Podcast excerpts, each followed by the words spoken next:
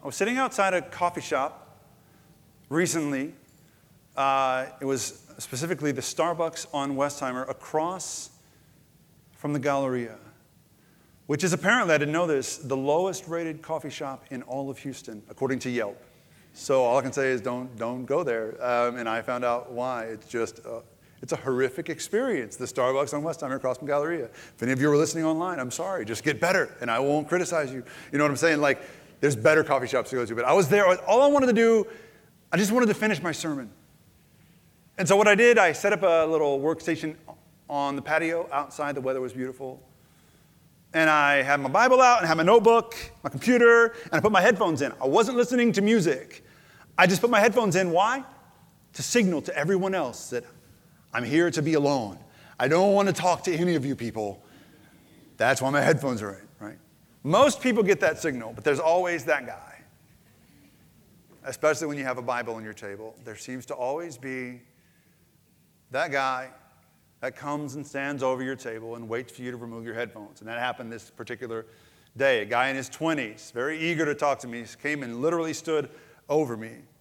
And I tried to ignore him for a minute and hope that he would just kind of go away. But I looked up at him and he was pointing at his ears, trying to tell me to take out my headphones. He wanted to talk to me, but I just I pointed back at my ears and said something like this and tried to get him to go away. I don't know why I did this, but I just wanted him to, to go away. And, and he didn't. And he stood there, so I took out one headphone just to send him the signal, to let him know that I'm only half interested in whatever he's about to say. and he, uh, he proceeded to say, he said, uh, I feel like I've seen you before. Aren't you?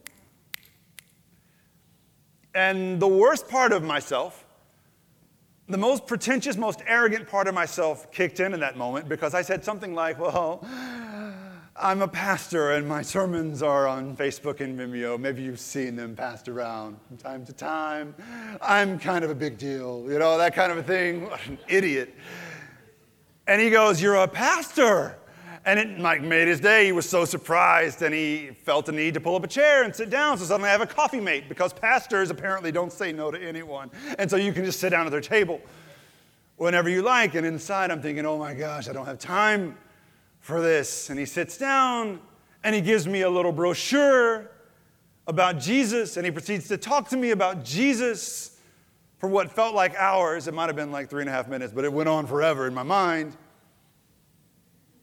And the more he talked, the more annoyed I got. You ever been there?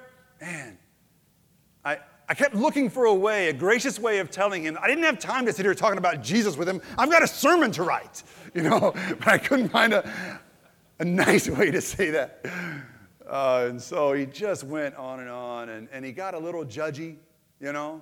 It's one of those kinds of Christians. And to make matters worse, the little brochure he was handing out, the title of it was The Story, and so in the back of my mind, I'm thinking everybody this guy talks to today is going to associate him with my new little, little, little fledgling church I'm trying to get to survive here, and everybody's going to think that's us, and I'm just, all these thoughts are going through my mind. And finally, I told him, I said, Man, I'm so sorry. I, have just got so much work to do. Uh, and so I said, God bless you, because that's what you're supposed to say when you're a Christian and you want to end a conversation. And so I told him, God bless you, and invited him to proceed with his evangelism elsewhere. I didn't see him for like 30 minutes. He walked around the other side of the building, Jamba Juice over there, whatever that's there. And, and uh, 30 minutes later, he came back around and he was looking for more people to talk to about Jesus. And he'd already hit me up, so he went to the young lady at the table near mine and he stood over her. And uh, she took her headphones off and he said to her, I feel like I've seen you before somewhere. Aren't you? And this rage just boiled up inside of me of like the whole thing was an act, the whole thing was a shtick, you know, manipulation. And so in the middle of that moment, the worst part of me just came to the surface. And I blurted out, interrupting their friendly conversation, I said, just don't encourage him, okay? And immediately I regretted that decision. Because now, not only did I just seem like the worst kind of jerk to that young woman who had no idea what I was talking about, and I was the crazy one in that moment. You see how that could happen? I just completely interrupted this nice young man trying to talk to her. Not only was that happening, but the guy looks at me like I'm Judas. Because what kind of pastor Bible blocks a coffee shop evangelist like that? Thought I was on, I thought you were on my team, you know, that kind of thing. Just the worst kind of regret came over me. And it was, it was in that, that moment, it was just this reminder how easy it is for us to give in to cynicism, man. When we are at our worst, when we're stressed, stretched thin, when we're pulled in too many different directions, we don't have any kind of spiritual, you know, resources in our reservoir to give. It's so easy to take the easy way out and become cynical and skeptical and just dark. This is what I was in that moment because I was so self absorbed. I was so stressed out about meeting my deadline for my sermon to be finished that I didn't even have time to act like a human with this guy.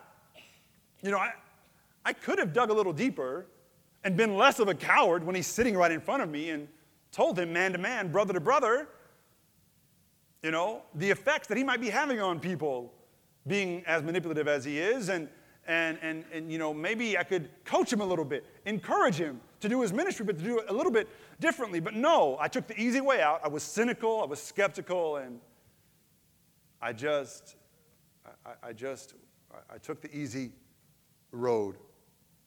And it occurred to me in that moment that we live in a world that needs more encouragement and less discouragement. Encouragement's harder because encouragement is based on love and optimism, and those things will get you hurt. Those kinds of things take a toll. Discouragement is just based on fear and, and cynicism. That's always easy to come up with. Anybody can do that. It's the path of least resistance. The world has plenty of that, does it not? Many of us have plenty of that going on in our lives, and all of us are met with moments like the one that I was met with at that coffee shop all the time, if you really think about it.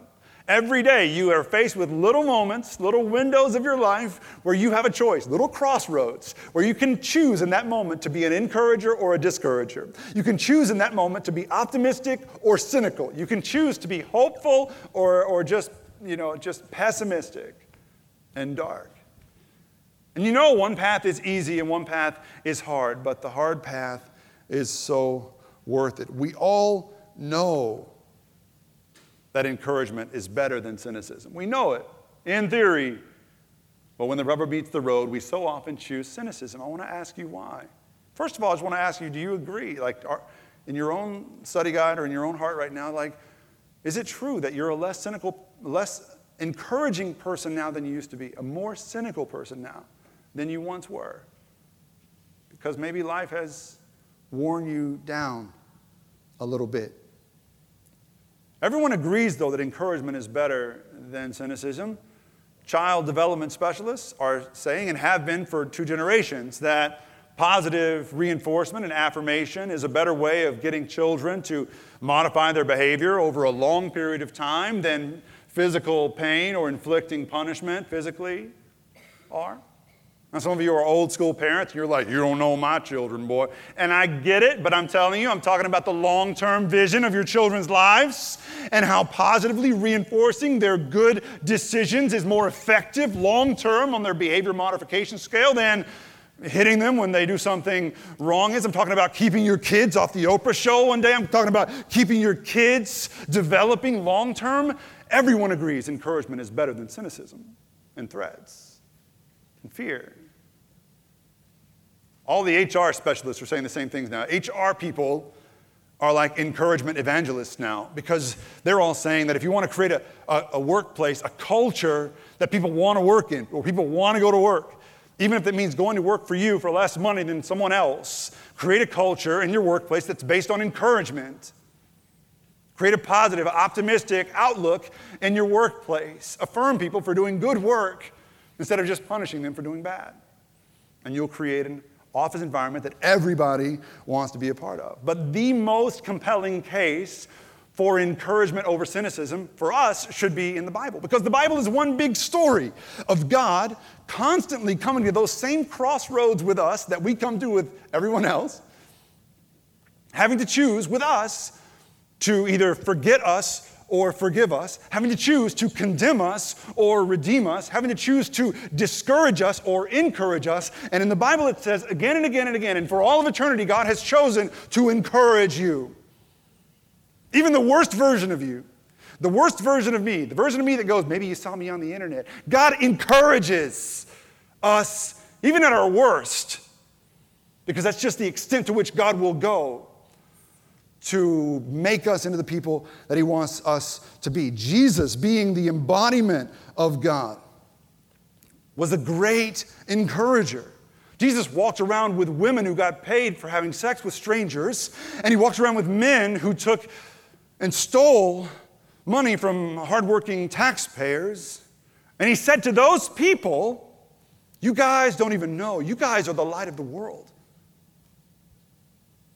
He said to those people, You guys, y'all are the salt of the earth. Don't be disheartened. He said, Don't worry. Don't be afraid. You're God's children. He said, You're my friends. He said, You're blessed to people like that. Jesus is a great encourager because he embodies a God who is the great encourager. Lord knows he could have been a cynic. He could have kicked those people when they were down, just like every other religious person did in his day. But his purpose was to love and befriend us, not to condemn and shame us. And so, don't get me wrong here. I'm not saying that God just wants to sweep under the rug whatever it is that you're doing wrong. That's not it at all. God definitely wants to change us. God fundamentally wants to modify our behavioral patterns.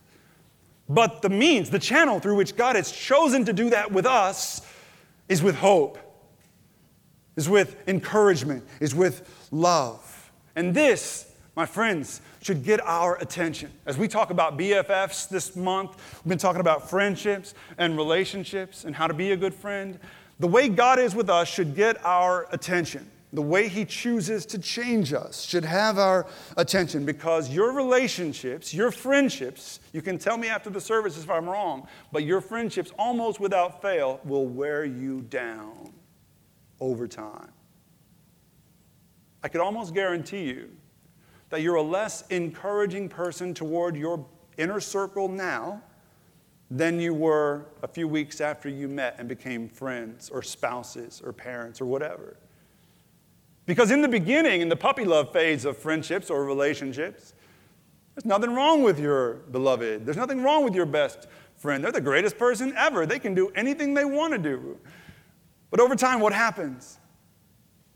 Over time, without fail, you begin to see their, the cracks in the foundation. You begin to see their shortcomings. You begin to pick up on their patterns of sins and repeated mistakes, their redundancies and things like that that they just can't seem to break. And over time, what happens is that every time they fail, every time they let you down, you become a little more jaded until the point at which you're suddenly a skeptic toward your inner circle. You're suddenly part of the problem. You're suddenly one of those people who are reinforcing the limitations that they already felt. You're a bar in their prison. So you are one of the people saying, Well, I guess that's how you are. That's just, ha that's the way you're always going to be, you know, and, and you're a skeptical person. What, what happens though is that skepticism is just the slightly more attractive cousin to cynicism. And if you're not careful, one day you'll wake up and realize that everyone in your inner circle who should be able to depend on you for encouragement, they're all secretly, silently wondering if you're really on their side. They're really wondering if you're still in their corner, if you still care about them, if you still believe in them, or if all that was just lip service in the puppy love phase of your relationship and now it's real life. They're still, they're, they're beginning to wonder if cynicism and skepticism take you over if they can really trust you with the worst parts of themselves and trust you to help them uh, get out of those dark parts and dark moments of their lives.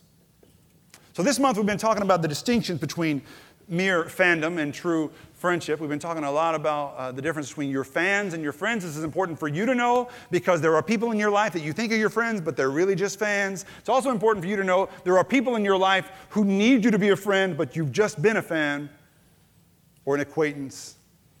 And Jesus calls us toward friendship with our inner circle.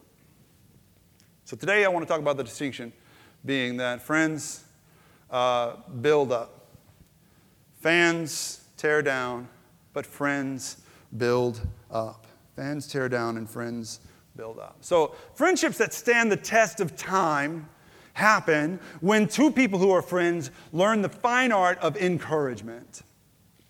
And it doesn't come naturally to us, it doesn't happen accidentally. In the book of Acts, if you want to open your Bibles and have them ready, we're going to read through some passages a little bit later. Acts chapter 9, chapter 11. We're introduced in the book of Acts, which is uh, the first book after the Gospels in the New Testament. It's kind of the chronicles of the first generation church. And in the book of Acts, we're introduced to the patron saint of encouragement. His name is Barnabas. Actually, that's not his real name. His real name is Joseph. Barnabas is a nickname given to him by the disciples of Jesus. And y'all should know by now that Jesus created a tradition within his movement that guys give other guys nicknames. This is what they did. Peter's name wasn't Peter, Peter meant the rock. James and John were the sons of thunder. Uh, uh, Thomas was the twin. Uh, and now Barnabas uh, is the son of encouragement. That's what the, the name Barnabas means. It wasn't a common name, it was just a phrase that meant the son of encouragement. I kind of wish we kept that tradition alive in the church. I wish I could still give all of you nicknames when you join the church as you stand up here in front of people and get baptized. I would love to give you a nickname that stuck like forever for all of eternity. I, I made a list of nicknames that I would give some of you, and I can't share them publicly, but if you want to know your nickname, email me or something. I'll tell you your nickname, all right? So, Barnabas was the son of encouragement. I want to ask you, what kind of a man would earn a title like that? What sort of man do you think Barnabas must have been? I want you to picture in your mind the sort of man that would be named the son of encouragement. We've got some Barnabases in this room today. Barnabas must have been the guy that always walked into a room smiling. He kind of bounces when he walks. He's happy to see you every time. He always asks you how you're doing, and he means it. It's not just a pleasantry, he wants to know. To be the son of encouragement means that Barnabas had a generous heart. We find some other things out about him when we're introduced to him in Acts chapter 4. I included that passage in your study guides. We're not going to read it aloud. I'll just tell you. In that passage, we learn that Barnabas was a priest, an Orthodox Jewish priest who decided to follow Jesus, which means that he sacrificed his whole career to follow Jesus. He couldn't continue being a serious Orthodox priest and give your life to this rogue rabbi, right? So he'd given all that away, probably sacrificed some of his family and friendships, and things like that. But he decides to follow Jesus. And the disciples call him the son of encouragement. He's a leader in the church. He's a very prominent apostle in the church. We also learn from Acts chapter 4 that he's a generous man. He goes and sells a piece of land that he had, and he brings the money to the apostles to distribute to the needs of those the church is serving. Why would a generous man, why would an encourager like Barnabas be such a generous man? It's because when you have an encourager's heart, you look for ways to encourage as many people as you can. You look for ways to encourage your city, to encourage the world. And Barnabas saw the church meeting the needs of the poor, meeting the needs of the prisoners, the lonely, the elderly, the homeless more than any other body within society was doing. And so he gave freely to the church. Now, I know it's a little bit of a faux pas to talk about giving and money too much in a church, and I don't want to beat this drum too much. But I do want you to know that not much has changed between the church that encouraged Barnabas to give and the church today. And I just wish I wish so much that you all could see every week what I am so privileged to see. The ways in which your gifts and your resources, your money, the ways in which those things go to encourage your city. I wish you could see the numbers of homeless, near homeless, struggling people who find their way to this campus and into this building to find some support, some friendships, some money, some food. I wish you could see the numbers of immigrants and refugees that find their way to our mission outpost in Gethsemane Gethsemane, it's, it's in Sharpstown, and, and they learn English there, and they have a community there, and they have a foundation in a foreign land that they were so worried would be so difficult. And finally, they have friends and a community. I wish you could see right now what's happening upstairs in children's church and the way that our volunteers are pouring into the lives of our children, giving them the stories of Jesus that will form the foundation of the rest of their lives. And when the storm winds blow in their lives, they will not fall. They will not fail because they stand on solid ground with Jesus, because of what's happening now, because of what you've given. I wish you could see what's going to happen next month in the, the, Dominican Republic when our team goes there and pours love and, and, and, passion and concern into the lives of the families and children in the, the Dominican Republic, into the worst areas of that impoverished country. I wish you could see the difference you make. I know, I know you don't, you're not privy to all of that. I wish you were. Because the things that happened when Barnabas was around are still happening today. There is nothing like a local church to transform a city and a world. When people give generously, the world around the church changes. People understand the church not as some religious institution that's distant and far from their needs, but as a source of hope, a source of transformation. Barnabas knew that and he gave freely because he was a natural encourager. Now, the next time we're introduced to Barnabas is five chapters later in Acts chapter 9. You can turn there with me, Acts chapter 9, verses 26 through 30. What's happening in this passage is that there is a man who wants to be a part of church leadership. The church is growing and, and everything's great, but the church needs more leaders. And so this man says, I'll help lead the church. I think I can preach. I'm a pretty good speaker. I'm educated. He says, I can probably lead a community. I met Jesus one time, and yeah, I'm in. But the disciples in Jerusalem are like, I don't know, because this guy just a few months before happened to be a hitman that was taking out Christians. He was part of the political machine that wanted to eliminate Christians and Christianity. He was overseeing the stoning, executions, and torture of some of the relatives and friends of the guys he's asking for authority in the church now in Jerusalem. Same guy. And the disciples aren't so sure that they should trust him for obvious reasons. That guy's name was Paul. And in Acts chapter 9, this is what happens. When he had come, this is Paul, when Paul had come to Jerusalem, he attempted to join the disciples, and they were all afraid for him, afraid of him, for they did not believe that he was a disciple. They thought he was infiltrating the ranks to take out people from within. That's what he'd been doing his whole life, his whole adult life. But Barnabas, Barnabas took him, brought him to the apostles, and described for them how on the road he had Paul had seen the Lord, who had spoken to him, and how in Damascus Paul had spoken boldly in the name of Jesus. Paul, Barnabas speaks up for Paul. I believe we have another page here. So uh, he went in and out among them in Jerusalem, speaking boldly in the name of the Lord. Paul spoke and argued with the Hellenists, those are the Greeks or the Gentiles, the non Jews.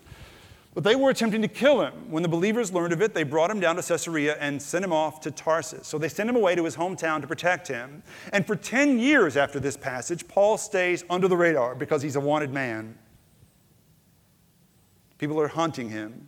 And so he flies under the radar, and the church continues to grow. The church continues to grow in places like Antioch. Antioch was a lot like Houston in the Roman Empire. Antioch was the third largest city in the Roman Empire. Houston, I believe, is the third largest city in America. I'm sorry, Chicago, but it's happening. It's probably already happened, so just get over it, I guess. Enjoy your winter, Chicago. But like, so Antioch was a lot like Houston, in that it was full of people from all over the world, many different cultures and places. The church is blowing up in Antioch.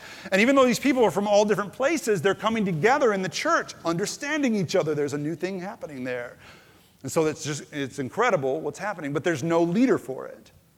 The leaders of the church, they have no one to send to Antioch no one with the right kind of charisma or vision or you know, uh, uh, ability to lead this thing as it needs to be led. They send Barnabas, but Barnabas' gift was never to be in the spotlight. Barnabas is a behind the scenes guy. Luckily, though, Barnabas knows a guy. The guy he stood up for 10 years ago. This is what happens. You can follow along, Acts chapter 9, verses 26. I'm sorry, Acts chapter 11, verses 22 through 26. Acts 11, 22 through 26. news of this is news of the growth of the church in Antioch came to the ears of the church in Jerusalem. Those are the leaders, Peter and those guys. And they sent Barnabas to Antioch. And when he came and saw the grace of God, he rejoiced. And he exhorted them all to remain faithful to the Lord with steadfast devotion. For he was a good man, Barnabas, full of the Holy Spirit and of faith. And a great many people were brought to the Lord. Then Barnabas went to Tarsus to look for Saul, where he'd left him 10 years ago. And when he'd found Saul, Saul is Paul, y'all should know that probably, and he brought him to Antioch. So it was that for an entire year they met with the church and taught a great many people, and it was in Antioch that the disciples were first called Christians. In Acts chapter 11. What I want you to see today is that without Barnabas, there would be no Apostle Paul, who I believe is one of the top five most influential historical figures, at least in Western civilization, probably in human history. Some might disagree. I can state the case for Paul pretty well, I think. So, without Barnabas, there's no Paul. There's no Pauline letters, you know, all the letters Paul wrote. We also have evidence that without Barnabas, there's no John Mark, who Barnabas also stood up for, defended, and encouraged. John Mark was the author of Mark's gospel. So without Barnabas, we today would be without more than one third of the New Testament. Barnabas himself never wrote a word of the New Testament. He didn't need to, he knew his role. He was a behind the scenes guy there to encourage and prop up and help others reach their fullest potential. But without him, there would be no Apostle Paul and no John Mark. One third of the New Testament. Barnabas was an encourager. He brought out the very best in his friends. He encouraged them, and that is exactly what friends do for each other. Friends encourage friends. I know it's not easy. I know it seems elementary, and you think it will come naturally to you, but I'm telling you, encouragement requires intentionality. And I just want to ask you very seriously right now how encouraging are you with your inner circle? Really? Not how encouraging were you when you first met, how encouraging would they say you are today? Do you go out of your way to encourage your closest friends? If you're married, do you go out of your way to encourage your spouse? Or are you mostly adversarial or distant? If you're a parent, do you go out of your way to encourage your children? My hunch is that many of us are worn out. We think we're not capable of it. It takes too much pride swallowing and things like that. I want us to learn the art of encouragement today. And so I've kind of broken it down into three stages of encouragement or three phases of encouragement that I, I think broken down, if we take this stuff home with us and chew on it, study on it, pray on it, I think it will help us become a more encouraging person, right? So with our friends, our loved ones, our inner circle, that's our goal today. It's for you to go home a greater encourager than you are now. I'm going to wrap up at the end with the why, why it's important. The first thing that's it's important to know about encouragement is that an encouraging friend checks in. Encouragement checks in. What this means is very simple it's checking in with your friends, even when you're stressed out, when your schedule is maxed, when you're pulled in too many different directions. We all get overwhelmed. The temptation in those moments is to kind of sulk away in a corner, in the proverbial corner with Netflix and a bottle of wine and just be alone. That's, that's apathy, y'all. That's apathy. And that's the opposite of encouragement.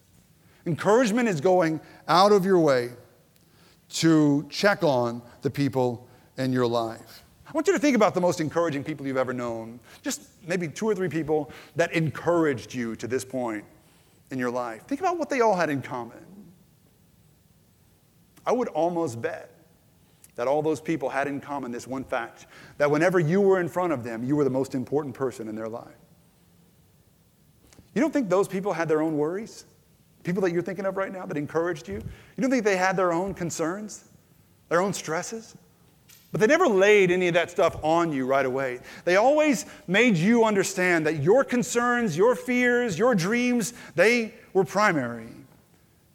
They put your concerns before their own. They encouraged you. My first encourager that I remember, she came into my life when I was 11 or 12 years old, and I was going through a very dark time, which I know is weird to say, uh, 11 or 12 year old, but any parent of an 11 or 12 year old will know that darkness is real at 11 or 12. Can I get an amen?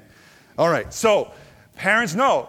I was going, my family was going through some stuff and some separation stuff and all this stuff, and and I was just lost. My grades were plummeting, and my self esteem was through the roof. And I was, I mean, uh, not through the roof, through the floor, I guess. And it was just awful, awful time in my life.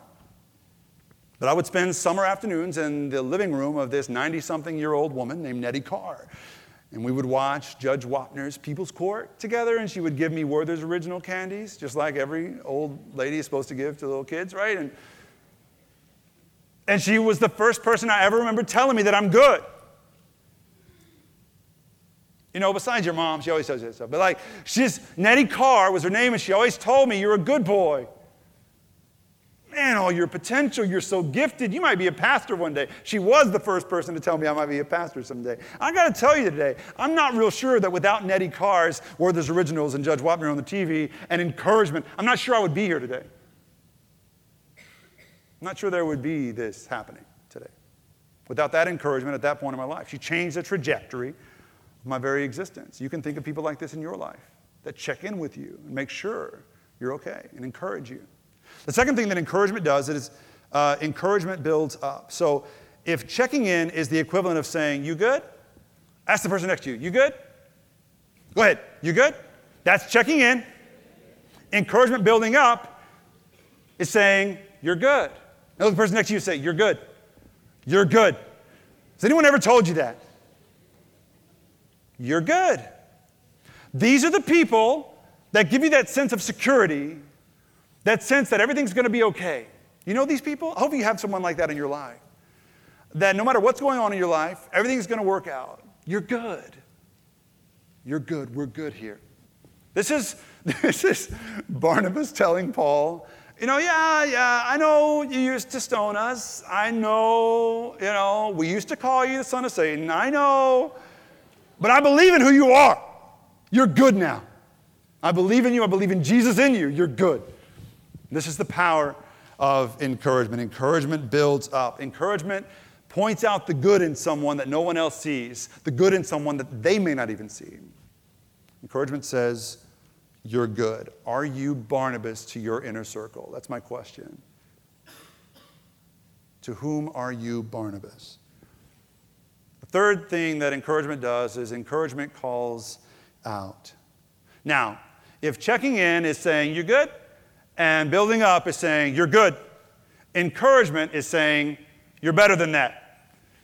Look at the person next to you and say emphatically, you're better than that. I know you, some of y'all have been waiting to say that to the person you're sitting next to. you're better than that. This, this is very important because this is how encouragement in our worldview differs from a Hallmark card.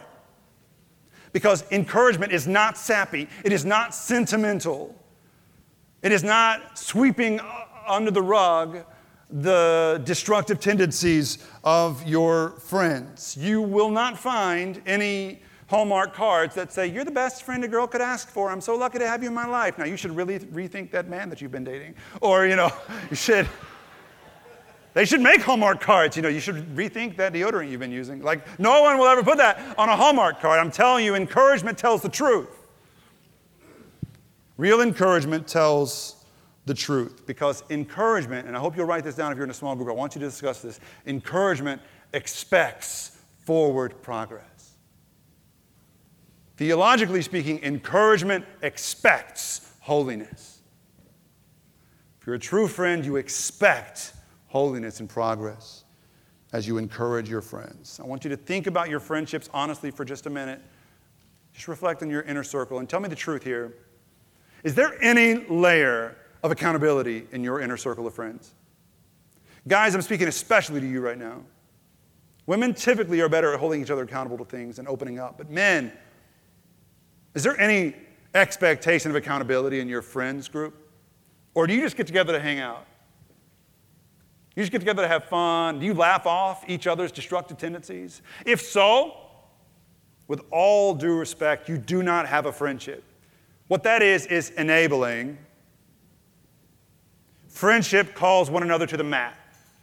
Friends in, do not enable, friends encourage. And encouragement involves calling each other out when destructive patterns and tendencies continue. Friendships say, You're better than that. Here's the breakthrough I had this week as a theological nerd. Would you allow me to just theologically geek out? Can I be a method dork for a second on my way out of this sermon today? When I thought about this process, checking in, building up, and calling out, what occurred to me is that this is exactly the process the Bible describes in terms of God's grace with us. What we're talking about is not just encouragement person to person. This is not just people skills. This is the grace of God. John Wesley, who founded the Methodist movement, described the grace of God in three moves.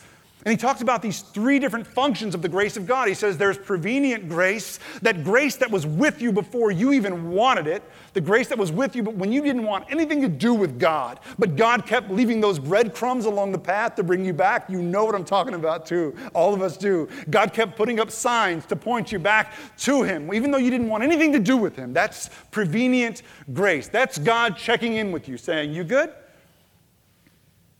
Then there's justifying grace, which is that aha moment many of us have felt, where it all comes to light and we all realize that all the stuff in here, all the claims that the Bible makes, all the stuff we've heard, it's all true, that God is real. He really made everything that we know, that Jesus must be who He said He was. So life must mean more than just success and money. There must be more.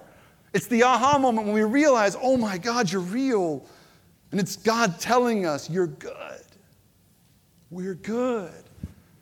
No matter what you've done, even the worst version of you, we're good. And you sense that He wants to pull out something in you that no one else sees. Maybe you didn't even know the potential that was there, that God sees in you. And third, there's the idea of sanctifying grace which is the work of the Holy Spirit. After your moment of justification or salvation, you realize there's more to be done here. Jesus said that the Holy Spirit doesn't just comfort you, the Holy Spirit, eh, he, he afflicts you in a sense. He, he actually convicts you. The Holy Spirit calls you out.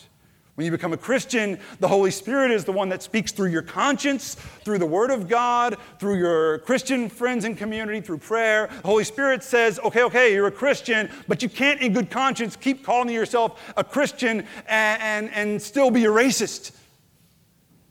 You can't call yourself a Christian and still frequent those websites you used to frequent. You can't call yourself a Christian and keep treating women the way that you do, or you can't call yourself a Christian and keep loving money and hating your enemy. You're better than that. so, what all of this means and why all this matters is that the Bible is very clear that salvation happens, the salvation of your soul happens through the grace of God. Ephesians chapter 2 verses 8 and 9 should be a memory verse for us because it says, For by grace you have been saved. It is not your own doing. No one can boast. It is just the work of God that we're saved. You're not saved because you're at church today, you're saved because of the grace of God. So, what this means, my breakthrough was that if it's the grace of God that saves us, if it's the grace of God that calls us home, and if encouragement is grace in action, then what potential is there in us being better encouragers with our inner circles? What are the possibilities for the lives of those you love most if you become today a more intentional encourager of your friends? What's at stake? If you think about it, it's nothing less than eternity. It's nothing less than security. It's nothing less than a relationship with God forever. If we truly encourage one another, we can pull one another up toward a greater existence with God. When we check in, build up, and call out.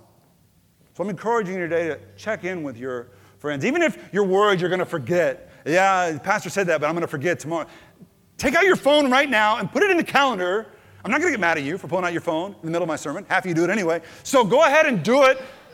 Monday, 8 a.m., encourage Johnny, whatever. Do it and you will remember And when you talk to them, you talk to your friends, remind them of the good that you see in them. Go deeper with each other. Call each other out on your mess, on your stuff. Pull each other toward a better life, a higher purpose. Check in with each other, build each other up, and call each other out. It's as easy as saying, You good? You're good. And you're better than that. Friends, your mission in life as friends, as Christians, is to be Jesus to one another. And for today's purposes, I would say to be Barnabas to each other. Your friends need you to be Barnabas, to put them before yourself, to love them as Jesus loved you. Encourage them because God first encouraged you. It will make all the difference in the world.